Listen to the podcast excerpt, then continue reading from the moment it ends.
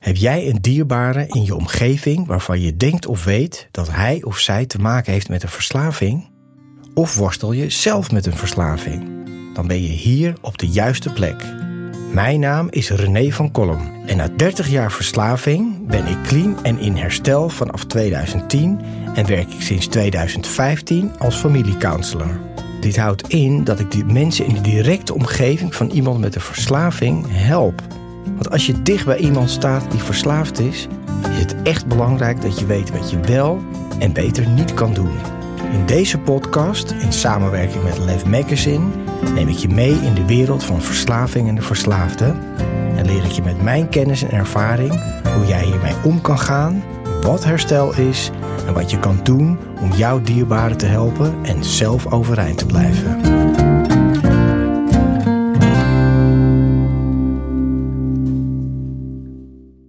Lieve mensen, welkom bij een nieuwe aflevering van de podcast Van Verslaving naar Vrijheid. Mijn naam is René van Kolm en in deze aflevering wil ik het hebben over de jongeren, sommige jongeren gelukkig, en de toestand waarin zij zich begeven. Maar eerst even dit. Hebben jullie gehoord van een nieuw middel, een relatief nieuw middel, dat snus heet en zijn opmars maakt in Nederland? Nou, wat is snus? Snus is tabak, een nicotineproduct, dat in een tablet of een zakje onder de bovenlip wordt aangebracht, gestopt. Komt mij bekend voor. En het bevat evenveel nicotine als 20 sigaretten. Dus je moet je voorstellen, één dosis is hetzelfde als 20 sigaretten. Nou, ik ben geen roker. Ik heb echt alles gerookt wat je kan roken, behalve sigaretten, want dat vond ik heel vies. Ik weet niet precies hoeveel sigaretten in één pakje zitten, maar 20 sigaretten in één keer in een dosis naar binnen krijgen, dat is heftig. Dat is gewoon drugs. En niet gewone drugs, dat is harddrugs. Volgens een woordvoerder, een onderzoeker die hiermee bezig is, kan je na het gebruik van drie zakjes al verslaafd zijn. En dat begrijp ik wel, want wat heel veel mensen niet weten is dat nicotine in het lijstje van meest verslavende drugs op nummer 3 staat. Nou, eerst het meest verslavende middel, lichamelijk en geestelijk, is heroïne op nummer 1. 2 is crackcocaïne en 3 is nicotine. En daarna komen pas allerlei andere drugs zoals GHB, wat super verslavend en ernstig is. Alcohol, ecstasy, nou en noem het allemaal op, gedragsverslavingen. Dus nicotine staat op 3. Hoe het werkt. In Nederland mag het eigenlijk niet verkocht worden, want daar is een wet voor. Maar, ik lees even wat voor, raar maar waar, de nicotinezakjes, de snus, vallen niet onder tabakswet in Nederland. Het is verboden om reclame te maken voor tabaksproducten. En dat is vastgelegd in de tabaks- en rookwarenwet. Maar deze zakjes vallen daar gek genoeg niet onder. Dat komt omdat er geen tabak in zit. Hm? Ja, er zit nicotine in, dus alleen het echte werkzame bestanddeel. Nicotinezakjes vallen daarom net als eten en drinken onder de warenwet. Ja, hoe gek kan het zijn? Nou, in tegenstelling tot de tabaks- en rookwarenwet is in de warenwet geen reclameverbod opgenomen. Wij kunnen daarom niet optreden, volgens een woordvoerder, tegen reclame voor nicotinezakjes. Nou, het mag eigenlijk niet, het is zo goed als verboden. Maar er wordt dus ook niet echt tegen opgetreden. En je kan het natuurlijk gewoon bestellen, want er zijn een groot aantal Nederlandse websites waar je het gewoon nog steeds kan bestellen. Op deze websites vinden meestal geen betrouwbare leeftijdscontrole plaats. Daardoor kunnen jongeren het eenvoudig uh, gewoon bestellen en aankomen. Maar dat hoeft helemaal niet, want het wordt gewoon naar je school gebracht.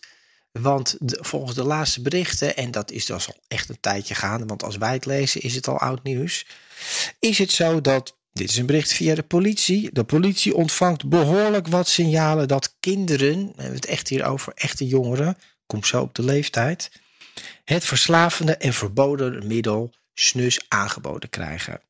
Criminelen, gezellig, willen de jongeren verslaafd maken zodat ze in ruil voor snus illegale praktijken uitvoeren. Nou, dat klinkt niet zo fijn. Hoeveel incidenten er precies zijn, kan de politie niet zeggen, maar bij enkelen, eh, als er maar een paar waren, zouden wij niet op deze manier in de bel trekken. Het gaat om kinderen uit groep 7 en 8. En hebben we het over kinderen, lieve mensen van de leeftijd van 11, 12 en 13 jaar. Van het basisonderwijs en uit de eerste klas van de middelbare school. Nou, dat zijn echt wel jonge jongeren. Dat zijn echt gewoon echt kinderen, kinderen die een zwaar verslavend middel krijgen aangeboden. Wat er natuurlijk fantastisch gezellig uitziet. Leuke kleurtjes. Het ruikt lekker. Het smaakt lekker. En je wordt er in één keer zo knetter stoont en high van als het eigenlijk maar zijn kan. En als het kind eenmaal verslaafd is, willen de criminelen, die willen alleen nog maar snus geven in ruil voor klusjes, zoals het dealen van snus. Het werkt als een stimulerend en oppeppend middel, wat je onder je, hè, nou, cocaïne deden, doen heel veel mensen ook zo even onder hun lipje. Gebruikers voelen zich gelijk energieker, rustiger, kunnen zich beter concentreren, maar dat effect verdwijnt natuurlijk zodra het is uitgewerkt. Verslaving ligt op de loer. Maar ja, lieve mensen, dit gaat om echt serieus jonge kinderen die dat krijgen en dan in ruil daarvoor ook weer snus gaan dealen. Nou ja, als ik dit lees, denk ik echt, wat de puntje, puntje is hier aan de hand. Volgens onderzoek zitten er niet minder dan 28 kankerverwekkende stoffen in. Het kan schade veroorzaken, bloedvaten in mond en hoge bloeddruk tot gevolg hebben. Misselijkheid, duizeligheid, hartritmestoornissen. Nou. Maar niet heus natuurlijk. Nou, en de NOS heeft op een gegeven moment een enquête gedaan onder 38.000 jongeren, waaruit bleek dat een kwart van hen snus al gebruikt. Nou, als dat een onderzoek is, dan weet ik altijd dat het nog veel erger is. En een andere onderzoeker zegt: ja, met de nicotinezakjes heeft de tabaksindustrie weer een nieuwe manier gevonden om jongeren verslaafd te laten maken aan nicotine. De stap naar de sigaret wordt door kleiner. Ik zeg, je hebt helemaal geen sigaret meer nodig hierna. Want als je een effect hebt van 20 sigaretten in één keer, dan ga je niet naar iets minder toe als roken. Nou ja, u begrijpt wel dat als ik dit lees, dan denk ik, ja, het wordt steeds gekker, het wordt steeds extremer. De mensen die middelen krijgen aangeboden, eigenlijk in aanraking komen met verslaving en verslavende middelen worden steeds jonger. En ik maak me daar zorgen over. Tijdsbeeld, toen ik jong was, had je jongens die, die zaten inderdaad in het fietsenhok, die rookten een sigaretje. En dat was heel spannend. Maar dan had je niet dat er gedeeld werd op school. Dat er misschien een enkeling die, die blode, dan heb ik het natuurlijk wel over 40 jaar geleden. Maar wat ik zie in mijn werk als familiecounselor, maar ook in de kliniek waarin ik werk, is dat het steeds jonger wordt en steeds extremer wordt. Ik maak me daar zorgen over en het breekt ook wel mijn hart als ik zie hoe die jongeren zoeken eigenlijk naar een leven vol zingeving, vol liefde en vol verbinding. En dat gewoon heel moeilijk kunnen vinden door allerlei dingen die spelen in de wereld. Maar dat er aan de andere kant nog heel veel middelen worden aangeboden en gedrag en gedoe om ze vooral ervan af te houden en ze eigenlijk op een, op een dwaalspoor te brengen in hun leven. Dit gaat niet helpen, lieve mensen. Nou, en dan maak ik even een sprongetje naar de iets oudere jongeren. Uh, en heb ik het over wat leeftijd, dus zeg maar de puberteit en van 15 tot en met, nou tot wel tot in de 20 tot 21, 22, 23 jaar. Wat daarmee aan de hand is. Want het een heeft met het ander te maken. We weten allemaal dat corona heeft voor heel veel problemen gezorgd, maar vooral ook mentaal en ook heel erg bij de jongeren. Dat is in het begin enorm onderschat. Het aantal Nederlandse jongeren dat antidepressiva slikt, is in de coronaperiode flink toegenomen. Nou, oké, die periode is voorbij, maar goed. De stijging onder mannen is 11%. Bij jonge vrouwen gaat het om een toename van 20%. Dus bij elkaar is dat 31% meer antidepressiva, dus meer jongeren die depressief zijn.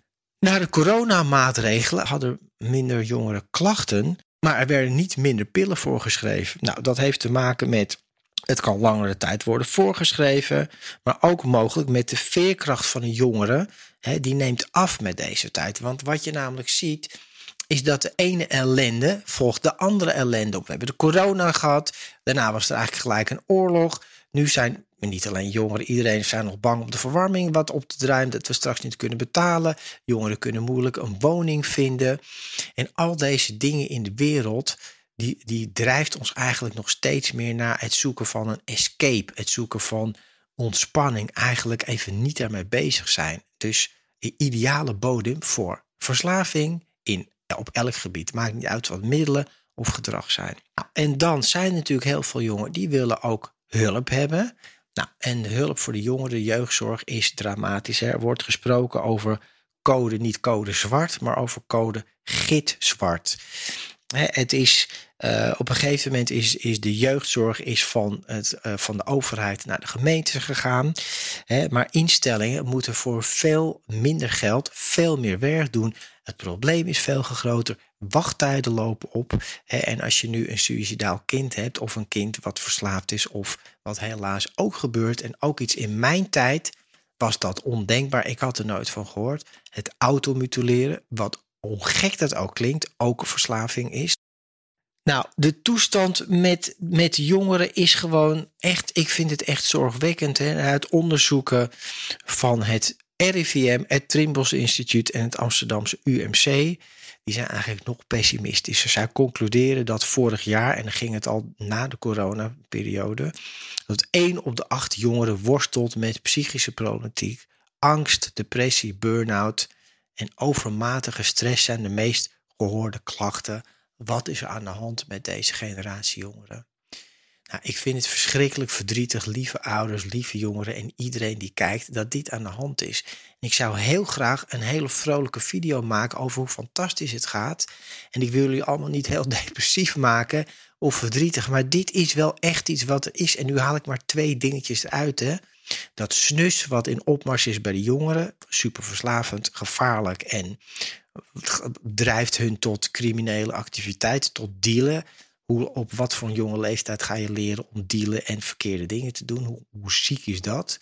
En aan de andere kant een hele groep jongeren die verloren is, die depressief is, die het niet weet, die het niet kan vinden, met allemaal stress die in de wereld is.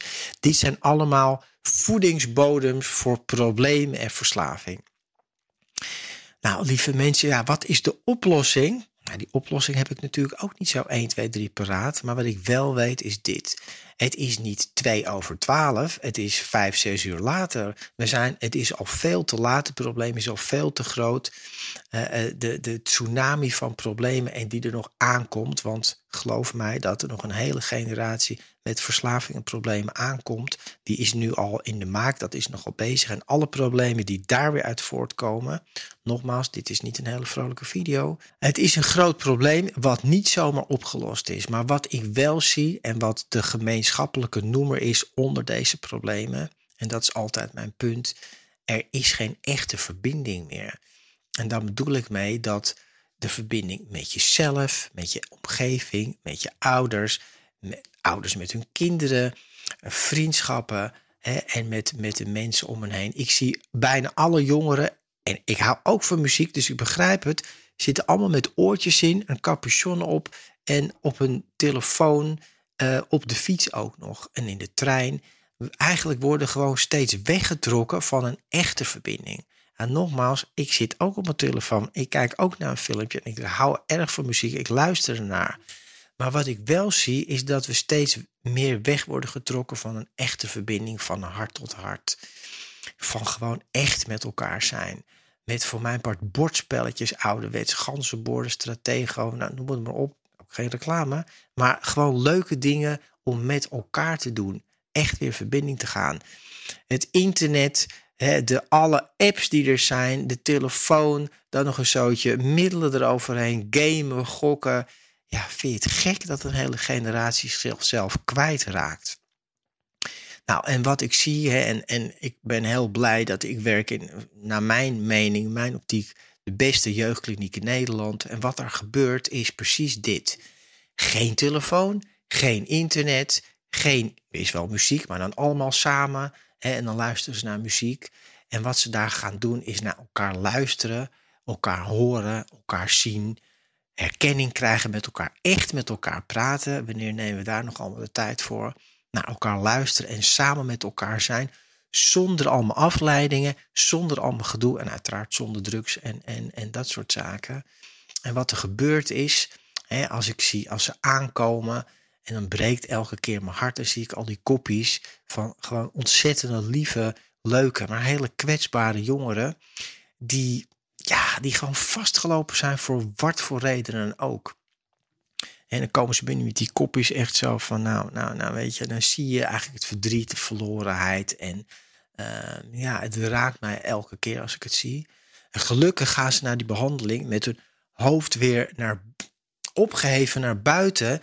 En hebben ze zin in om het leven. En wat je gewoon daar elke keer in ziet, is dat die verbinding is weer gemaakt met elkaar, met, met hunzelf. En ze voelen veel meer wie ze zijn. En, en ook met elkaar gewoon, met het echte praten. En wat nou ook zo bijzonder is, in deze kliniek waar ik werk, mogen dus geen telefoons worden gebruikt. En ik werk er nu al 7 plus jaar. Ik heb nog nooit één jongere gehoord, ik heb mijn telefoon gemist. Nou, en dat, wil, dat laat mij zien hè, dat alles, de echte verbinding van hart tot hart, echt naar elkaar luisteren, met elkaar praten, echt met elkaar praten en de tijd nemen voor elkaar, gewoon boven al die andere onzin gaat. En dat het gewoon super belangrijk is. En ik denk dat we dat al een beetje kwijt zijn geraakt met z'n allen. Dus lieve mensen, wat ik jullie wil zeggen van deze plek, neem de tijd voor elkaar. Lieve ouders, praat echt met je kind. Maak verbinding. Leg al die stomme telefoons weg.